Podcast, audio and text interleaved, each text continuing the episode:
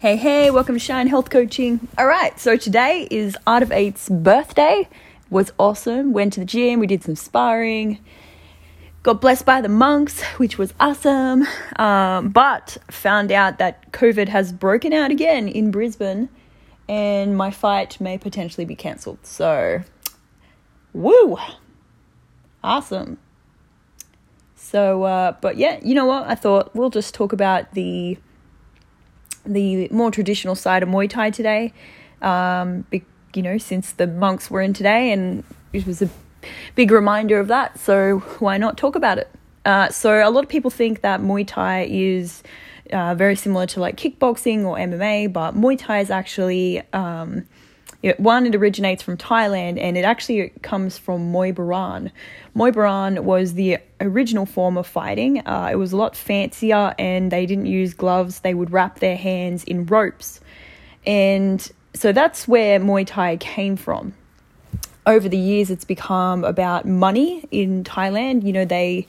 that's pretty much their job. The boys would go to fight and that, you know, they could have two hundred fights by the time they're twenty, you know. So they're fighting very often and they have a very different style of fighting than Australia. Australia, we tend to have less fights, uh, you know, and we we don't ha- live the, the fighter life in terms of uh, wake up, train, go to sleep, eat lunch, train again, go to sleep. That's pretty much the fighter life in Thailand. So a little bit different, and, you know, we have trophies and it's not necessary. We do get paid to fight, but it's, it's not big money unless you're like a big, big time fighter, uh, which most people never get there. Um, so yeah, but the, you know, the reason we had the Thai monks come in today, or the Buddhist monks come in today, is Um, you know, it's very big on respect and energy, and we bless the ring, and, you know, I got blessed today for my upcoming fights and, and, you know, desires that I'm working towards. And so it's, there's very much that, um, that traditional side of Muay Thai, which is one of the things that I really love and that I loved about Art of Eight when I joined that gym, because they, they're very big on the traditional side as well. So when you see people get into the ring, you'll notice that they're always wearing a, a piece of, um, it will look like like a, a almost a, a headband on their head. That's called a mongkhon.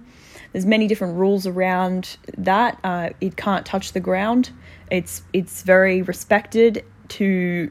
you know, it's a very respected part of the gym, and it's put placed in a place up high, you know, so when you come into Art of Eight, it's like you walk in and it's it's right there next to the Thai flag, the logo, the gym logo, then the Australian flag, and it's it's proudly placed with the amulets, you know. So the the mongkhon is, it's, yeah, it's the for battle, you know, you wear that, and that's blessed by the monks as well.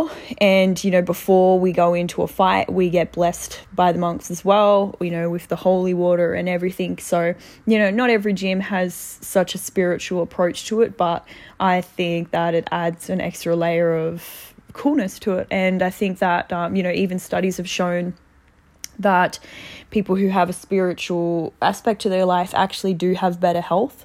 Uh, they're not sure if it's causation, correlation kind of thing, uh, whether it's, you know, people who are more likely to be religious or, or Buddhist, et cetera, are the type of people to make better decisions in their life, therefore having better mental health or whatnot. But, you know, I think even from an anecdotal point of view in my life, like when I, you know, I grew up Catholic, but um, whether I'm more like the universe or whatever, um, if I pray or, um, you know, I have these moments like today at the gym or getting blessed before a fight, uh, it, it puts me in a good state of mind, and it, it, I feel a sense of oneness and connection, which I think is very powerful for health, um, and mental health and peace. I think peace is very, very powerful in health.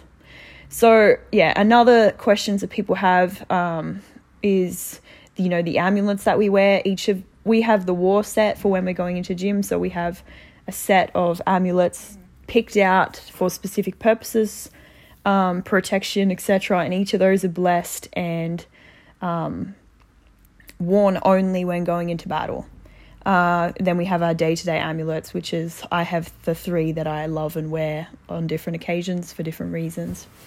And so I think um, I, I haven't necessarily seen this in M M A or kickboxing, you know, and uh, obviously or boxing. I think it seems to be something that's quite um, has stuck with the Muay Thai culture, um, and it's a you know a personal choice. So you know, some people are just there for the trophies and whatnot. Uh, you don't have to be into the Buddhism and the spiritual aspect of things. You don't have to be getting blessed and whatnot, but uh, it's a really big part of the Thai culture, and I think it's it's a really it's a really good thing to be a part of as well. So it's definitely, you know, whenever I go to Thailand, I would go up to Big Buddha, and I would, um, you know, they have an option to put a little, Um, like a wind chime up, and I would always ride on the wind chime, and I would come back the next year and visit it, and it was it was like a very special moment for me. And I think that, yeah, you know, like making cool moments out of it is is part of the joy as well. So gives gives you purpose to fight even harder, I think, um, when you bring that level of emotion into it. So that's just a basic recap of what, you know, the traditional side of Muay Thai is. Uh, and you know the, the the benefits or the, the history behind it. So that's all I'm going to say for now. Hope you have a great day wherever you are in the world. Bye.